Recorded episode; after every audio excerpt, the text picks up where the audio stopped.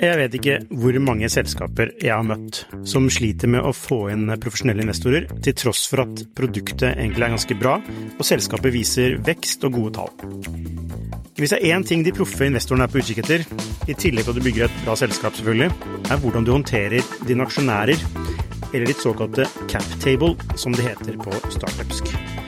Et ødelagt captable setter rett og slett en stopper for selskapsutvikling.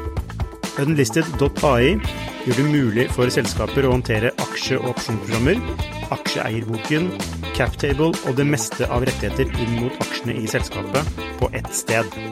Prøv unlisted.ai sin gratisversjon i dag.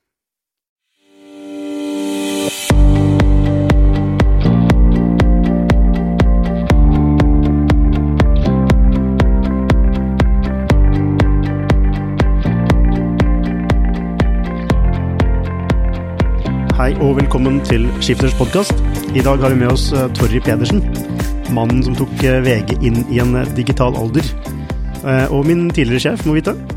Nå er han publistisk Er det publistisk, publisistisk eller publistisk? Nei, publisistisk direktør, er det det heter? Ja. Nei, Er det, Eller redaktør? Nei, jeg er jo ikke redaktør, for det, det er bare én redaktør i hvert enkelt eh, mediehus, så det er jeg ikke lenger. Nei, ok, så det er direktør. Ja, uh, Uansett, velkommen, Torry. Takk. Uh, og, men er det, hva er det en eh, publisistisk direktør gjør, da, i Skiptet? Nei, det jeg jobbet mest med de siste Etter at jeg slutta i VG da, i begynnelsen av 2017, så har jeg vært styreleder i de fleste av eh, ja, Skipsted sine medieselskap. Eh, de fleste, ikke alle. Eh, og jobbet, sittet i ledelsen i mediedelen. Men nå er jo Skipsted eh, inne i sin tredje omorganisering på tre år, så fremover så skal jeg mm, jobbe mest med å sitte i styrer. Hvordan, eh, hvordan er det å sitte i et, eh, det en, en, et avisstyre? Er det, er det stor forskjell på VG og en regionsavis? Ja, det er det. På hvilken måte da? Nei, altså, markedet er jo helt forskjellig. VG jo, har jo som ambisjon om å være den nasjonale primærdestinasjonen. Hvis du skal sjekke om verden står, så er det jo slik fortsatt at eh, majoriteten av nordmenn går til VG for å sjekke det. I en regionavis så er det vel hvis du skal sjekke om den regionen står, så, så går de dit. De har jo et eh, smalere nedslagsfelt. Ja, så det er, ja, åpenbart dette med lokalmarked osv., men eh, med tanke på det, altså det kommersielle, altså er, det, er det de samme kommersielle mulighetene, eller er det, er det helt annet? Nei, det er to ulike drivere, fordi at Eller i hvert fall vekten ligger på ulike drivere, da. Eh, I en digital verden så kan du jo få inntekter fra annonser, og da er stor rekkevidde eh, vesentlig. Eh, Det har VG. Eller du kan få eh, inntekter fra abonnement, og der står jo de tradisjonelt abonnementsbaserte mediehusene. De har jo de har ikke flere abonnement enn VG, men de, eh, de, klarer, de tar ut høyere pris, og de, det utgjør en langt større del av inntektsgrunnlaget deres. I VG så er det jo sånn at det er de eh, Digitalt så er det jo annonseinntektene som er majoriteten av inntektene. I de som kommer fra en abonnementsøkonomi, så er det eh, abonnement som er majoriteten av de digitale inntektene. Ja, eh, og annonseinntektene er jo utfordret av store plattformselskaper. Mm. Merker VG noe til det, eller er det mest altså, de avisene under som får føle på det? Altså nå tror jeg VG hadde sitt beste år eh, annonsemessig i 2018. Eh, men de lever jo i en hard konkurranse. Nå er det vel grunn til å tro at eh, disse store plattformselskapene har jo bygd opp sin annonsemodell nedenifra, da, med ganske små og mellomstore bedrifter. Det er jo det markedet de angrep først. Og der har jo tradisjonelt VG ikke vært sterke. Det har vært merkevarer som har vært deres hovedinntektskilde. Men eh, det er jo helt åpenbart en, en vesentlig konkurrent eh, for alle. Fordi Det eneste ikke vi får gjort noe med, er at det er 24 timer i et døgn. Mm. Ja, altså De store merkevarene er jo opptatt av stor rekkevidde eh, og kunne komme med et budskap som på en måte alle ser. Mm. Og Det har jo vært vanskelig med sånn type Facebook-annonsering, ja. har det ikke det? Ja, nå um, er det jo ikke noen eh, Nå forsto jeg at Facebook la fram nye tall i går med en annonsevekst på 30% så vidt jeg fikk med meg. Så, men det er jo et globalt selskap. Men jeg har jo også lest at det er um, Eh, en tiltagende kritikk eh, rundt eh, den plattformen, også fra annonsører. Det som skipsstedselskaper kan tilby, er jo et trygt annonsemiljø. For det har jo ikke vært mangel på skal vi si, skandaler rundt plattformene i 2018. Men trygt annonse, er det, er det et godt verdiforslag? Altså, og hva legger du i trygt annonsemiljø? Nei, jeg vet ikke jeg, om du vil være ha annonsen din foran en film for, som benekter holocaust. Jeg ville jo vært uh, usedvanlig ubekvem med det. Men er det, er det relevant ja, Kanskje for store merkevarer så er det jo det kanskje mer relevant, men altså for en som skal selge et produkt, så vil jo vedkommende kun bare nå sin målgruppe, er fornøyd hvis han får en høy ROI. Eh, så er det, er, det da, er det, da, virkelig relevant, så lenge de selger varer? Ja, det spørs jo om du har noe som helst moralkompass, da, selv om du selger varer. Hvis ja. du har et moralkompass, så ville jo jeg vært eh, svært varsom med å bidra til finansieringen av den type budskap. Ja, jo, det kan du si, men altså er det Eh, men er det, er det, Facebook som plattform som får skylda? Er, er, det det miljøet som er negativt, og som gjør at merkevarer vil, vil sky unna pga. det, eller, eller, har de måte, tenker de eh, altså har et større kommersielt fokus og tenker at eh, så lenge vi selger varer, så, så er det måte, Og Facebook sier at de jobber med saken for å få fiksa det, så er det ok? Altså ja, altså Nå skal vi ikke si at dette bare er Facebook, fordi at en del av disse holocaust-videoene har jo vært på YouTube, YouTube ja. ikke sant? Mm. Så vi må jo ha dette eh, Så ikke vi legger all skyld på Facebook. Men at det er en helt legitim debatt å, å reise rundt mekanismene som de plattformene utløser. Eh, det tror jeg vi skal eh, ta inn over oss. Ja, hva er ditt inntrykk av Facebook, da? Og, og de skandalene de har vært i, og hvordan de nå prøver å fikse dette? Eh, altså, jeg forstår jo at det er en relativt krevende oppgave hvis du i, har 1,5 milliarder uh, brukere i de fleste land i verden. Uh, men jeg tror nok hadde, de hadde kledd og erkjent at problemstillingene er vesentlige noe tidligere, ja. Ja, men uh, ok, men, men nå, nå, tar du tak, tak i det. Uh, si, ja, sier de, ja. Ja, ok. Ja. Men, og, og, så definerer det seg jo ikke som et, altså et medieforetak. Hva, hva, tenker du om det? Nei, altså det er jo en av de helt meget krevende problemstillingene. fordi plattformene har jo kunnet man kan på en måte laste opp hva som helst der uten at plattformene bærer noe ansvar for det. Um, og i et uh, redaktørstyrt medium så er det jo noen som har ansvaret. Han eller hun som er uh, redaktør. Um, og jeg har ikke noe ferdig løsning på hvordan det skal skje, fordi at det er jo to ting, da. Ehm, det er jo åpenbart positivt at flere har kommet til orde som disse plattformene legger til eh, rette for. Samtidig så er det jo åpenbart negativt at de har en forretningsmodell som på en måte eh, driver frem kontroversen og eh, det absurde og det falske. Har de, har din forrett, hvor, det må du forklare. Hvorfor har de Jo, fordi at um, de har jo uh, mer eller mindre agnostiske uh, algoritmer. Det er jo ikke slik at um, noe fra ta en kvalitetsavis som New York Times nødvendigvis kommer høyere i den algoritmen enn en, noe, noe, tull på Breitbart, hvis det er større engasjement rundt Breitbart. Så det er jo en opp, oppmerksomhetsøkonomi. Uh, og hele poenget er jo å få deg til å være lengst mulig på plattformen.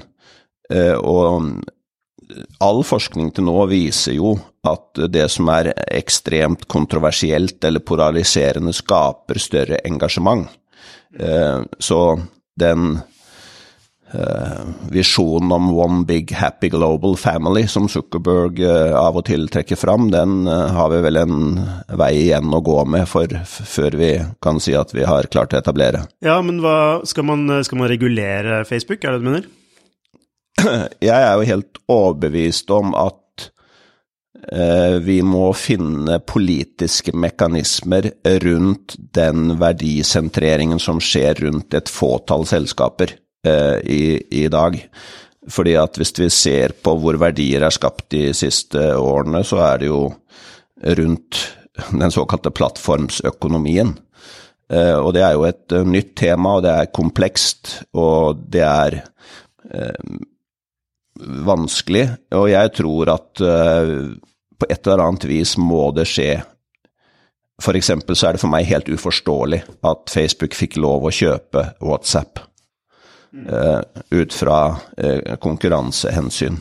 Og nå snakker de jo om å hva skal vi si, merge Instagram og WhatsApp og Facebook, altså selve Messenger klienten på, på, de tre inn i ett. Jeg vil tro at det er et grep for å eh, gjøre det ytterligere vanskelig å splitte opp eh, selskapene. Ja, slik at, altså fordi de frykter regulering. Eh, og, og de ja, Nå sier de jo selv at de ønsker regulering, ja. eh, og så gjenstår det å stå hva slags eh, regulering man ønsker. Men hvis jeg, forstår riktig, så mener du at man, skal, man bør regulere disse store plattformselskapene? Jeg mener vi må få en helt annen politisk debatt rundt de utfordringene som de er med på. Vi, etter mitt skjønn står vi overfor en eh, skal vi si, tiltagende polarisering eh, i samfunnet. Eh, vi står også overfor eh, helt eh, avsindige skjevheter i inntektsfordeling. Jeg leste nettopp at de 2240, tror jeg det var, dollarmilliardærene i verden økte sin inntekt med 2,5 milliard om dagen i 2018, mens majoriteten av vanlige folk har en veldig begrenset, om noen, Eh, reallønnsutvikling. Dette er helt fundamentale spørsmål som må eh, angripes. Men eh, føler du ikke at man diskuterer disse temaene?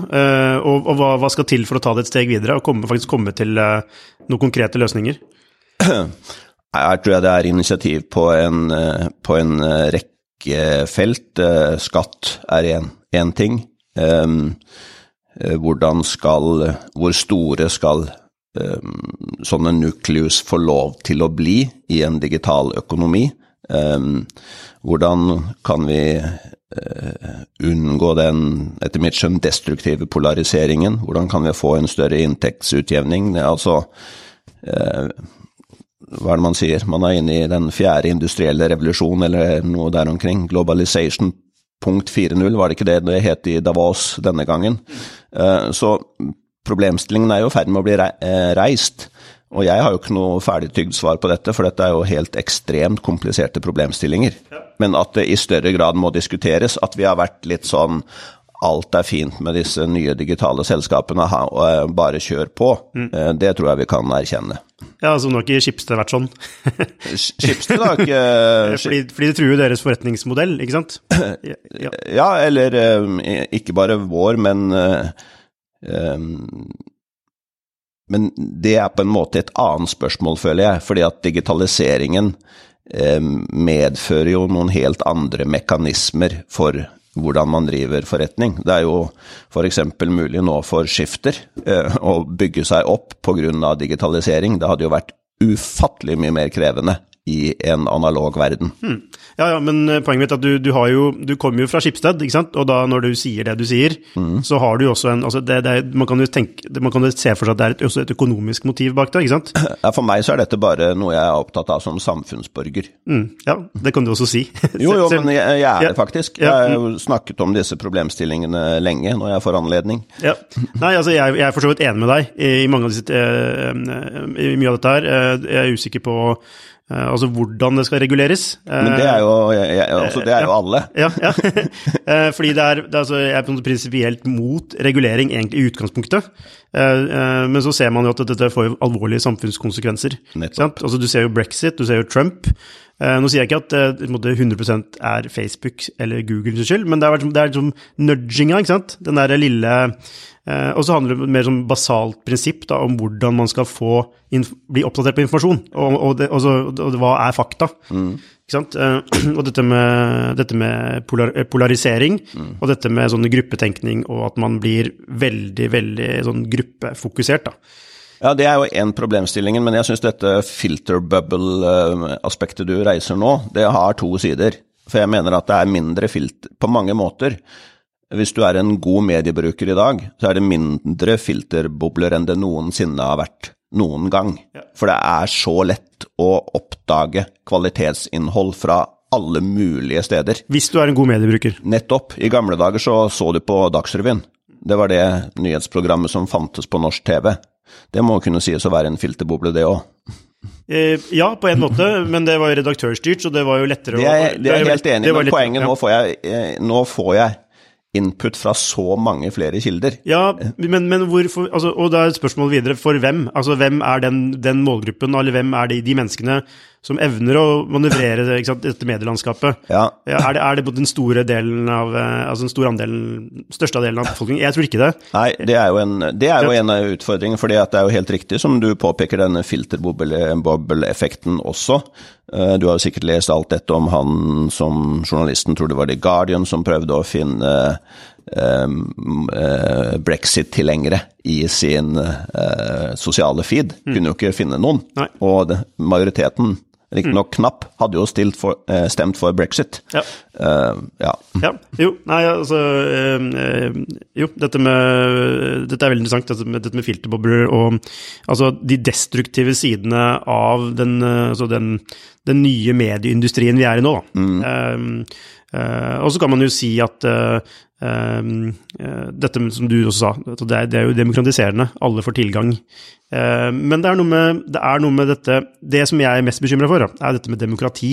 Eh, og hvordan altså um, Et godt demokrati det hviler på at man har, at man har godt informerte innbyggere som kan ta et riktig valg.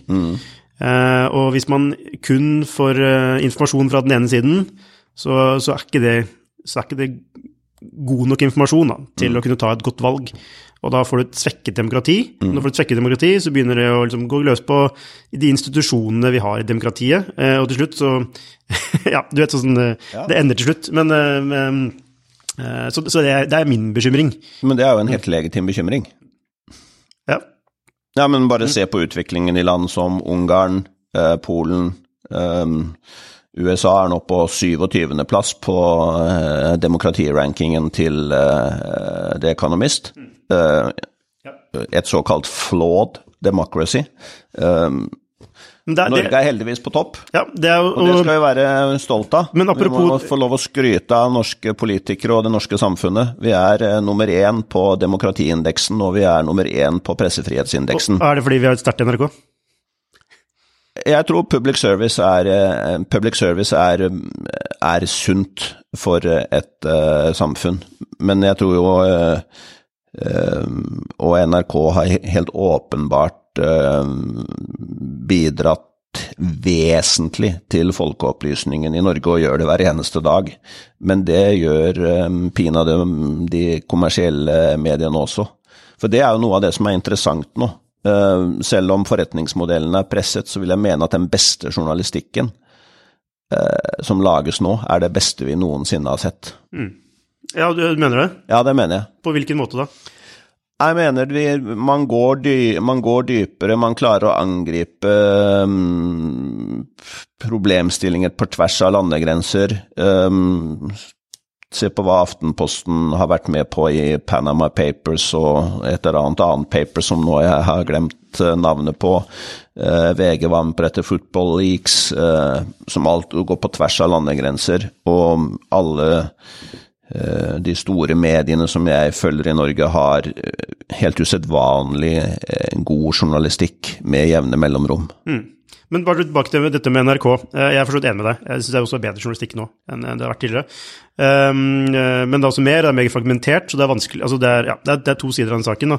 Men tilbake til NRK. Uh, Skipstad har jo vært litt sånn negative til altså NRKs vekst, og gjerne innpå da nettavis. Uh, men, men, men, man kan jo argumentere for at dette er et, et grep for å styrke demokratiet. At man sik sikrer god informasjon som blir produsert. Bør ikke staten altså, altså finansiere noe som styrker demokratiet? På samme måte som man finansierer politi og brannvesen osv.? Jo, men det gjør jo staten nå. Jeg vet ikke hva det samlede tilskuddet til eh, norske medier er i løpet av et år. Ja, det må jo være altså NRK alene er vel mellom fem og seks milliarder, og så har vi momsfritak, og så har vi jo noen direkte pressestøtte og en del andre ordninger. Ja. Um, så igjen, der har jo eh, norske politikere over tid eh, gjort en god jobb. Men så er jo landskapet i dramatisk endring. Så spørsmålet er er virkemidlene som man har brukt i en annen verden, de riktige for den verden vi beveger oss inn i? Hva er svaret på det spørsmålet, fra, fra din side? Jeg tror vi skal være villige til å diskutere det. Mm. Fordi at Hvis vi tar eksempelet NRK, så ble jo det starta fordi at det var jo ikke grunnlag for å drive kommersiell radio eller kommersiell TV i Norge. Eh, NRK drev jo ikke med aviser. Og så um, skjer jo den digitale revolusjonen, og da konvergerer alt, og vi leser på eh, og konsumerer på en rekke flater. Og det er jo ikke noen tvil om at NRK i dag eh, er i mye mer direkte konkurranse med den kommersielle delen av eh, mediemarkedet ja. enn de tradisjonelt har vært. Men er det relevant så lenge de leverer verdi? Det er relevant hvis, hvis, det er slik at det reduserer muligheten for å ha et um, pluralistisk mediemarked med mange sterke kommersielle aktører. Ja, Tidligere hadde jo NRK til og med en annons annonsering på sin nettavis. Ja, men det tror jeg er en Men men, men, men spiser ikke bare altså, var, var, det, var det den beste samfunnsmodellen å ha et kringkastingsmonopol? Eh, ja, det er et godt spørsmål. nei, jeg, jeg nei, mener det er helt altså, åpenbart altså, at det ikke er det. Alle, alle, hver, hver, gang man bruker ordet monopol, så er man selvfølgelig uenig. Ja, men det var jo det i nei, Altså, husk på at det kom eh, te, kommersiell TV med eh, allmennkringkastingsoppdrag i Norge i 1992, da? Jo da, det kan du si. Eh, men du har jo også hatt eh, er, du, det var, NRK var jo ikke den eneste medieaktøren. altså Du hadde jo mange, mange aviser. Eh, parti, du, hadde, altså, parti, du hadde mange aviser, ja. ja eh, så, hvor, måtte, som hadde en sterk standing, ofte sterkere standing enn NRK. Og mye av eh, Ja, men nå må jeg, tror, jeg tror vi skal ta inn over oss at på det tidspunkt så var TV det sterkeste mediet. Ja, det var jo til og med sånn uh, oppe i Stortinget at man, uh, når man skulle gå over til farge-TV, mm. så var det jo flere som mente at ikke det var, var ja. bra. Ja. Men du, um, la oss gå litt videre. Um, uh, tilbake til medieindustrien. Da. vi har snakket om Facebook og de destruktive sidene med plattformøkonomi osv. Demokrati. men nå, altså, er, men se på, se på medieindustrien. Hva er den største utfordringen i medieindustrien? For altså, normale medier? Nei, det er jo endringen av forretningsmodellen. Ja, og er ikke, Men er ikke forretningsmodellen god nok i dag, som den har vært eh, tidligere? Nei, men husk på Det er to helt ulike forutsetninger. da. For i, i, i, den gamle verden så måtte du ha ganske mye kapital, og du hadde relativt begrenset konkurranse i det landskapet du opererte. Ja. For å begynne i dag, så trenger du ikke mye kapital, og du kan gå inn i som helst, eh, et hvilket som helst marked hvis du er flink nok. Hvis eh, du, Lukas, er flink nok, så kan du bygge en tjeneste for hele verden. Ja, jo da. Det er sånn det er. Ja. Eh, for distribusjonskostnaden er jo, i den digitale verden, går jo mot null. Ja. Uh, og du trenger et domenenavn og en PC som du kan kjøpe på et eller annet sted for relativt lite penger. Ja. Så det endrer jo uh, Altså, den monopol... Den beskyttede, uh, skal vi si, monopol i hermetegn-tendensen som det var i den gamle verden, den er over. Mm. Jo, jo. Det, det, er, en, det, er, en, det er absolutt konkurranse. Ja, det er maks... Ja, ja. Vi, vi, levde i et samfunn med begrenset tilgang på informasjon. Mm. I dag er det, som du selv sa, overflod av informasjon. Ja, øh, men det betyr jo ikke Altså, hvem som helst kan jo lage en video, på, legge på YouTube osv. Men det er jo noe med kvalitet, ikke sant, som Altså som folk faktisk betaler for. Ja, ja, men jeg, jeg vil jo tro at merkevareverdien til Skipsteds eh, publikasjoner, la oss ta Aftenposten, da, som har vært eh, publisert siden 1860, og som er en meget sterk eh, merkevare, det har jo en stor verdi, selv i dette landskapet. Nettopp. Og, og, og derfor lurer jeg på om da forretningsmodellen er truet, hvis man har en sterke merkevaren, eh, og man har de beste journalistene, hvis man har det. Kan, altså, er det en har eh, medieindustrien en, en, en sunn fremtid i møte, eller, eller er det ok, man, eh, er det svekka og kommer alle til de høydene var på Nei, men altså, her er det jo utviklingstrekk. For når internett kom, så trodde vi alle at det ville være at man kunne leve av annonser. Det var bare å få maksimal rekkevidde, og så viste det seg at man samlet så mye data at man kunne um, målrette annonsene på en helt annen måte enn tidligere. Um, varelageret vokste mot uendelig, dermed går prisene ned. Så begynte man med brukerbetaling. Uh, nå er man inne i en uh, stor tro på brukerbetaling, uh, og jeg må bare si at de norske medieselskapene A-media, Schibsted og Polaris, så langt jeg klarer å vurdere, har gjort en utmerket jobb på det de siste par-tre årene. Norge er jo det landet i verden hvor flest betaler for eh, nyhetsmedier digitalt. Eh, men det er jo ikke sånn at vi kommer til å ha et utall av abonnement. Um, Nei, men, er det, men har, nok, uh, har hver avis et, en, altså et stort nok grunnlag til å kunne eksistere og, og tjene penger? eh, Foreløpig så er jo, tror jeg, nesten alle eh, norske medier, eh, tradisjonelle medier, avhengig av inntektsstrømmene eh, fra papir og eller lineær-TV. Og begge to kommer til å bli satt ytterligere under press. Men klarer, klarer man å bygge opp den digitale, den digitale mediene i, i samme takt som, som det settes under press? De siste par året så har, det jo, har man jo klart å vokse eh, betydelig med digitale abonnenter, eh, slik at den totale abonnementsmassen har eh, vokst. Jeg, tror vi er inne, jeg, tror, jeg personlig tror vi er på en liten bryllupsreise akkurat nå. Eh, fordi at eh, de første du får om bord som abonnenter, er de som er tettest knyttet til, eh, til merkevaren din. Eh, og konkurransen i det landskapet kommer også til å bli ytterligere forsterket. Du, ser internasjonalt nå at flere og flere av de store aktørene eh, krever at du på et eller annet vis må betale. Samtidig så vil det være veldig mye kvalitetsinnhold tilgjengelig for deg, gratis, også fremover. Så at vi vil operere i et annet landskap enn det vi tradisjonelt har gjort, er det jo ingen tvil om. Nei, og så eh, dette med Er det slik at et digitalt produkt At man er mindre lojal til et digitalt produkt enn til et fysisk produkt? Jeg tror det. Ja. Eh, Jeg bare leste nå at um, churn på Netflix var i ferd med å liksom øke, Ja. fordi at Den har eh, vært, den har vært lav. Den har vært veldig lav, men så kommer det jo nye aktører som HBO og Disney Pluss og hva det nå måtte hete, og så er det jo hvor er det det heteste showet går akkurat nå? Så sier du opp, og så ser du på der hvor det aller heteste showet går, og så sier du opp der, og så går du til et annet sted, ikke sant? Ja. Så, eh, opp, altså, så svaret på dette her blir jo, må jo være mye tydeligere på verdiforslag. Absolutt. Du må klare å ha en tone eh, og Format. Et format og en leveranse, en produkt, produktkvalitet.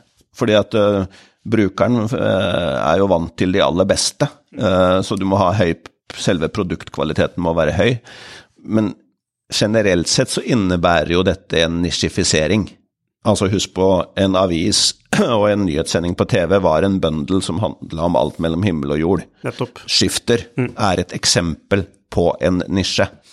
Og det er jo liksom fascinerende eh, med, La oss ta Ben Thompson og Stratechery. Han sitter nede på Taiwan og skriver, og er liksom en, en analytiker av det digitale landskapet som folk over hele verden følger, ikke sant. Så er du flink nok, så kan du nå Ja. uh, Men, ja, ja, jo da, men han skalerer jo ikke. Nei, men han kan leve meget godt ja, av det. Han kan leve, men når han dør, så er den over, ikke sant? Jo, jo, det, det kan du si. Fordi han bygger jo ikke noe brand eh, annet enn seg selv. Det er riktig. Eh, Men, eh, men ja, eh, jeg er også enig med deg. Jeg tror vi vil se en nisjifisering. For det vil- stilles høyere krav til kvalitet og relevans. Eh, Fordi vi har hatt en sånn bredde, breddemedier med, med bøndler. Ja. Um, så det er, jeg tror veksten vil komme der. Uh, og så tror jeg de etablerte mediene er, um, de er forsatte til å kunne endres. Altså de, de har en eksisterende forretningsmodell uh, og en eksisterende verdikjede som er vanskelig å endre for å møte, altså endre produktet i den retningen. Da. Du kan ikke bare plutselig bli god på alt mulig. Ja, også de fleste tenderer jo mot å konkurrere mot det samme. Ja.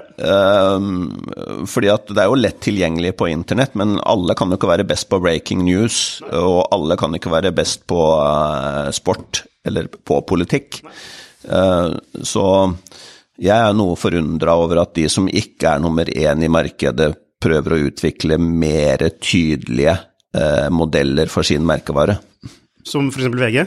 Ja, VG, VG er jo nummer én, eh, og har jo en veldig hvor vokser VG derfra?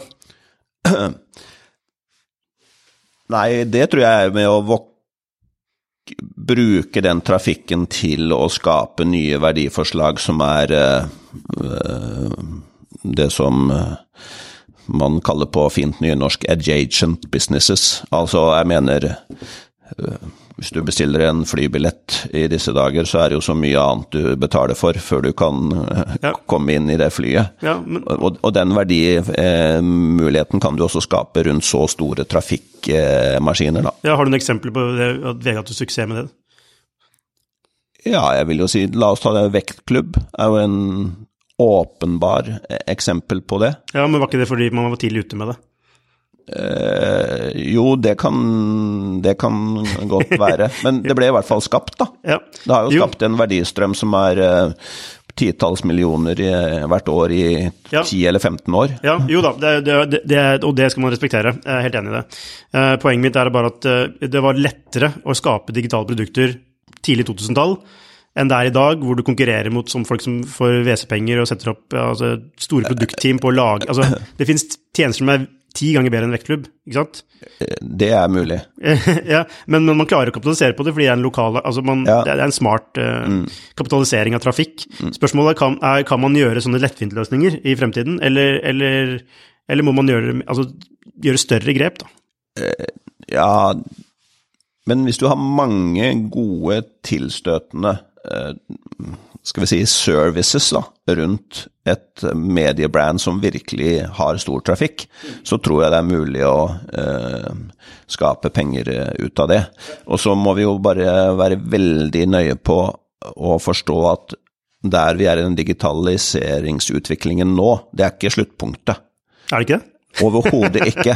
Så det kommer jo til å skje når eh, 5G kommer, når eh, vi skal styre eh, flere av eh, dette med eh, stemme, eh, så vil det jo oppstå nye selskaper som eh, ser helt andre muligheter enn det vi ser i dag. Uten tvil. Eh, ser, du en, ser du en vekst i medieindustrien, eller ser du en stagnasjon? Eller nedgang? Nei, hvis du ser internasjonalt, så eh, La oss ta USA, da. Så er det jo flere eh, produkter som har kommet, men antall journalister har blitt færre. Eh, hvis du skjønner, Ja. Det er jo helt åpenbar utvikling. Men jeg er fascinert av det. Altså, i Norge så har vi hørt om Huffington Post, vi har hørt om BuzzFeed, vi har hørt om Axios, vi har hørt om Politico, vi har hørt om uh, Mick og Mashable og Quartz og whatever. Så det, det er jo skapt produkter der som vi alle har hørt om, ikke sant? Um, I Norge så har vi, har vi ikke hatt den samme innovative utviklingen. Så gjenstår det å se hvilke av disse som klarer å være bærekraftige over tid. Men det er noe med det som jeg syns er fascinerende, da. At det er en dynamikk i det markedet som, som helt åpenbart er med på, tror jeg, da, å bedre leveransen også i de tradisjonelle mediene. Eh, gjennom eh, den fortellerteknikken de bruker og den eh, produktkvaliteten som leveres. Ja, og der er jeg helt enig med deg. Jeg syns man ikke ser noe av det i Norge. Altså, det, er, altså, det, er, det, er, ikke samme, det er ikke samme driv og samme altså, optimist, altså tro på at man kan utvikle mediemarkedet. Så det, det, skuffer meg egentlig litt. Um, men VG VG var faktisk i front på en periode under din ledelse. Mm. Altså globalt sett. Det ble mm. skrevet uh, avhandlinger på Harvard om VG. Mm. Uh, hva skjedde? Hvorfor er ikke VG globalt? Nei, Vi kommer jo fra Norge, da. Og det vi kan, er jo Vi lager jo en Kjerneleveransen til VG er jo nyheter skrevet på norsk. Jo, men er, men er kjerneleveransen er det, er det, metoden, er det prosessen som var unik i VG, eller var det innholdet?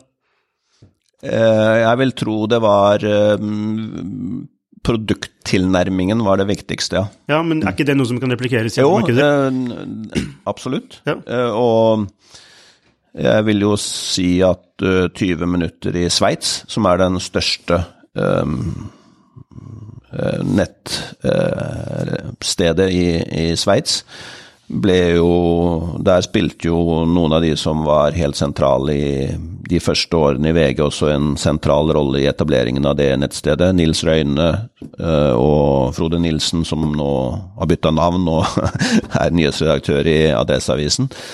Så, og 20 minutter både i Frankrike og Spania hadde jo noe av den samme tilnærmingen.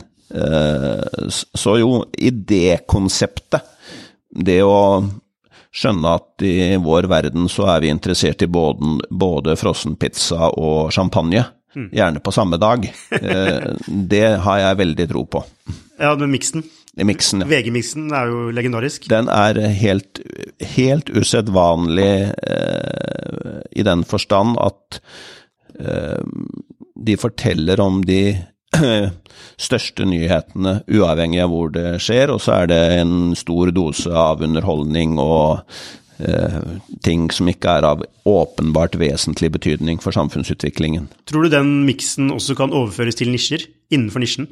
Altså man må ha en miks av eh, altså, champagne og, eh, og, og Grandiosa?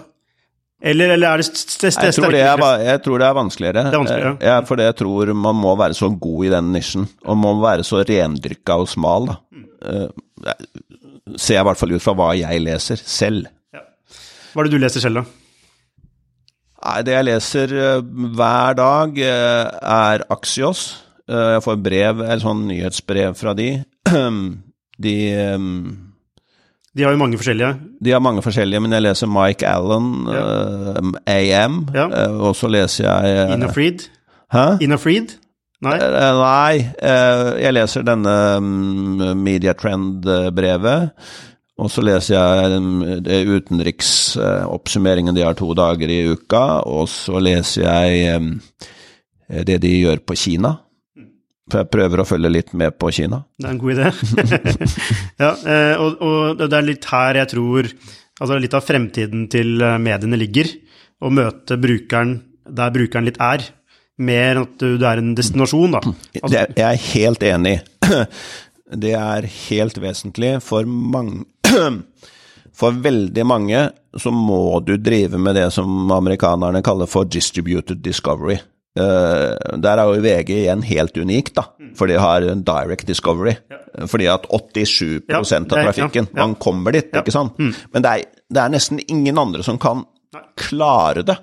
Derfor så må det brukes den type mekanismer. Mm. Jeg er helt enig. Men det er også en bedre, altså det er en bedre brukeropplevelse av at du, at du, får innholdet der du er. Ja, det kommer til deg på et eller annet vis. ja. ja mm. Enn at du må oppsøke det. Samtidig, når det er en vane, så tenker man jo ikke på det. Nettopp. Så det er, så, og VG er blitt en vane. Ja. Eh, men det, det, jeg tror det blir vanskelig å skape ny, den type vaner for fremtidige medier. Det er jeg helt enig i. Mm. Um, til slutt så vil jeg gjerne snakke litt om uh, lokalavismarkedet. Mm. For det er jo et eget type Vi var litt inne på regionalaviser. Mm. Uh, jeg bare sjekka rett før, så ikke man folk tror at jeg, har, at, jeg, at jeg, kan dette her, men jeg sjekket nå rett før denne, innspillingen at det er om, om lag 223 aviser i Norge. Mm. og det tallet har vært ganske stabilt siden 1996. Mm. Er det, er, det, for mange aviser i, i Norge? Altså, det er papiraviser. Ja eh, hvis de er levedyktige, så er jo ikke jeg den første til å sitte og si at det er for mange. Nå er det jo slik at en god del av disse avisene hadde jo ikke vært lønnsomme uten uh, støtte. Uh, og så vil jeg jo si at det kan godt hende at uh, det er viktig for samfunnsutviklingen at vi gir støtte. Det som bekymrer meg, er noe av det vi har vært inne på før. Eh, det er jo ingen som går ut av markedet, men det kommer jo nesten ikke noen inn i markedet heller. Nei. Du trenger mer dynamikk mm. i, i, markedene, da. Ja, men kan ikke Schibsted ta en rolle der? I oss, og, og, og, se på den som en vekstmulighet? Eller, eller er Schibsted, skal nå Schibsted bare hegne om sine egne etablerte aviser og fortsette bare å Nei, men la oss uh, E24 er jo i hvert fall et uh, Det er det siste vi har sett, da. Ja. Av noe uh, nytt. ja. Um, Sysla um, for um, oljeindustri og skipsfart og den type ting som er på Vestlandet. Ja, Men det er tradisjonelt, da? Eh, jo, det kan du jo si. Mm. Um, og så uh, Altså, det jeg syns er spennende med Skipsted, er jo Peil. Ja. Som, uh, som vår venn uh, Geir Larsen jobber med. Ja. det syns jeg det er spennende. Det er det noe av det som jeg syns er spennende. Mm. Ellers så er det jo ganske flatt, sånn eller tradisjonelt, da. Det er, eh, ja, det er riktig. Men jeg syns jo for, det for eksempel er, er jo spennende. Og så har man jo gjort noe Man har jo lagd en aggregator i Sverige som heter Omni. Man har jo en rekke initiativ. Um, og så har man jo en del sånne det som vi kaller for vertikaler eller nisjer, men de er jo ofte plugga på de trafikkmaskinene som er fra før, det må vi jo erkjenne. Ja, som min mote. ja, for eksempel eh, den type ting, da. Mm, ja. ja. Eh, det er bare eh, Men nå som Schibsted altså, mye tydeligere blir et medieselskap mm. Man, man outsourcer jo denne, eller skiller ut denne rubrikkvirksomheten. Ja, Den internasjonale delen av den. Det er litt viktig, fordi at Finn og Blocket og Tori, som det heter, blir igjen i Skipsted. Ja, jo, det, det er riktig. Eh, men det er der det største vekstpotensialet ligger, da. Eh, jeg antar at det er ikke så mye mer vekst Finn kan gjøre i Norge. Eh, ja, på mark markedsandel? Si ikke det, nei. på markedsandelen neppe, men mm.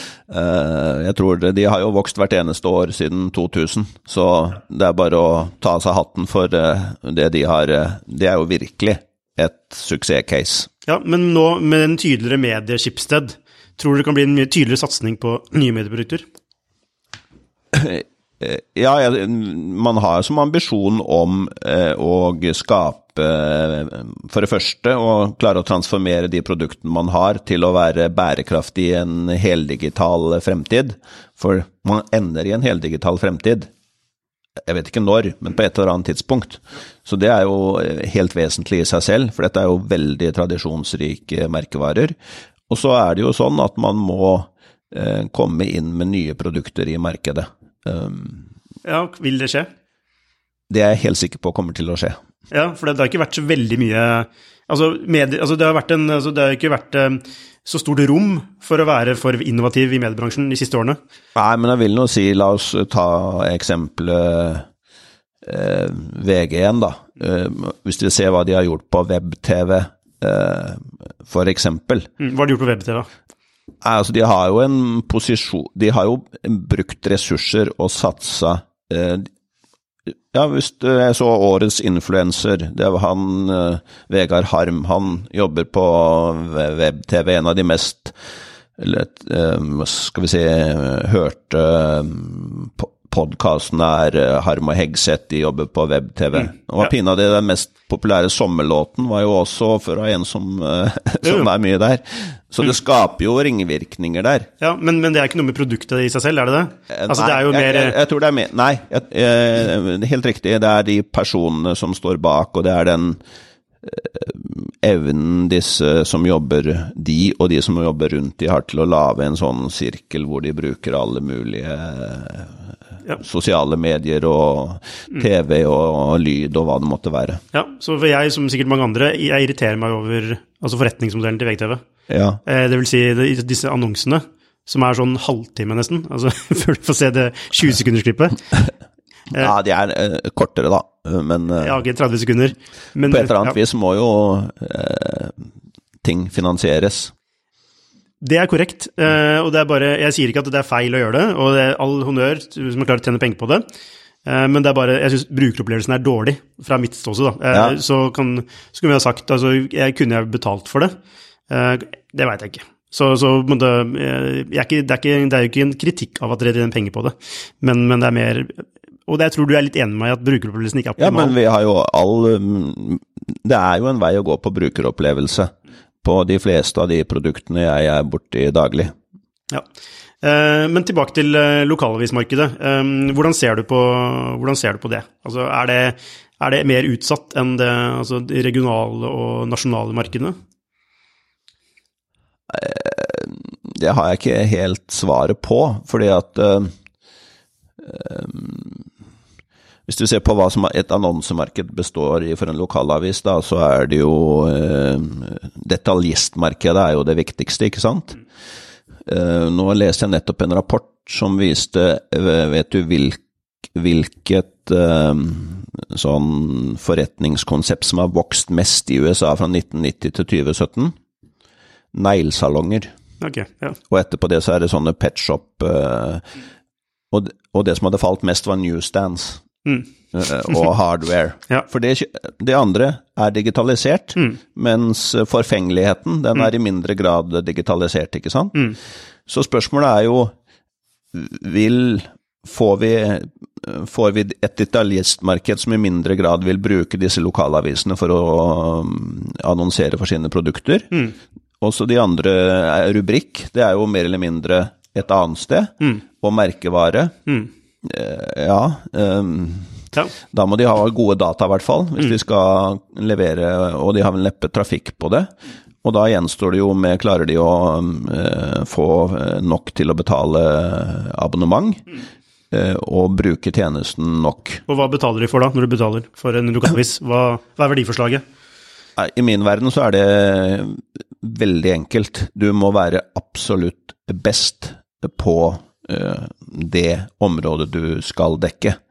Og det, eh, for å låne et begrep jeg lærte av en amerikansk redaktør en gang, vi må basere oss på community care. Og det betyr to ting. Du må heie på lokalsamfunnet. Så må du nådeløst kritisere det som ikke er godt nok i lokalsamfunnet. Fungerer, fungerer det godt nok eh, i diverse lokalaviser rundt i Norge? Slik du ser det? Jeg vil nok tro at eh, eh, det gjelder ikke bare lokalaviser, men jeg tror det gjelder det norske medielandskapet generelt sett. Hvis vi ser på hva journalistikk består av i, i vår tid, så, så kan du dele sånn inn i tre ting. Det ene er liksom breaking news, altså den kontinuerlige dekningen. Der syns jeg man er gode. Og så har man sånne undersøkende in-depth uh, undersøkelser. Der er man også, gjøres det veldig mye bra. Men det som står igjen, er kontekst. Hvorfor skal jeg bry meg om dette? Hva betyr det? Og hva, hva, skal jeg skjønne ut av det? Der mener jeg norske medier har en vei å gå. Der, og det syns jeg faktisk man begynner å levere på på podkast. Ja, det, det, er mulig, men, men det er Du ser poenget. Og ha de der underliggende strukturene som viser utviklingen i, i samfunnet, der er det en vei å gå i journalistikken. Ja, supert. Helt til slutt, hvilke, hva bør man lese for å holde seg oppdatert på medieindustrien, bortsett fra det du nevnte i stad? Nei, det er jo det er, Da må du følge de internasjonale organisasjonene som jobber med mediespørsmål. Og noen Du må liksom lese Nieman Lab, Reuters Institute, en del av de, men jeg, jeg innrømmer jo at dette er for de mer spesielt interesserte. Ja. Muligens for lytterskaren til Skifter, men uh, ikke for uh, det breie lag. Nei. Eh, Torry Pedersen, tusen hjertelig takk for at du kunne ta deg tid til dette. Bare hyggelig.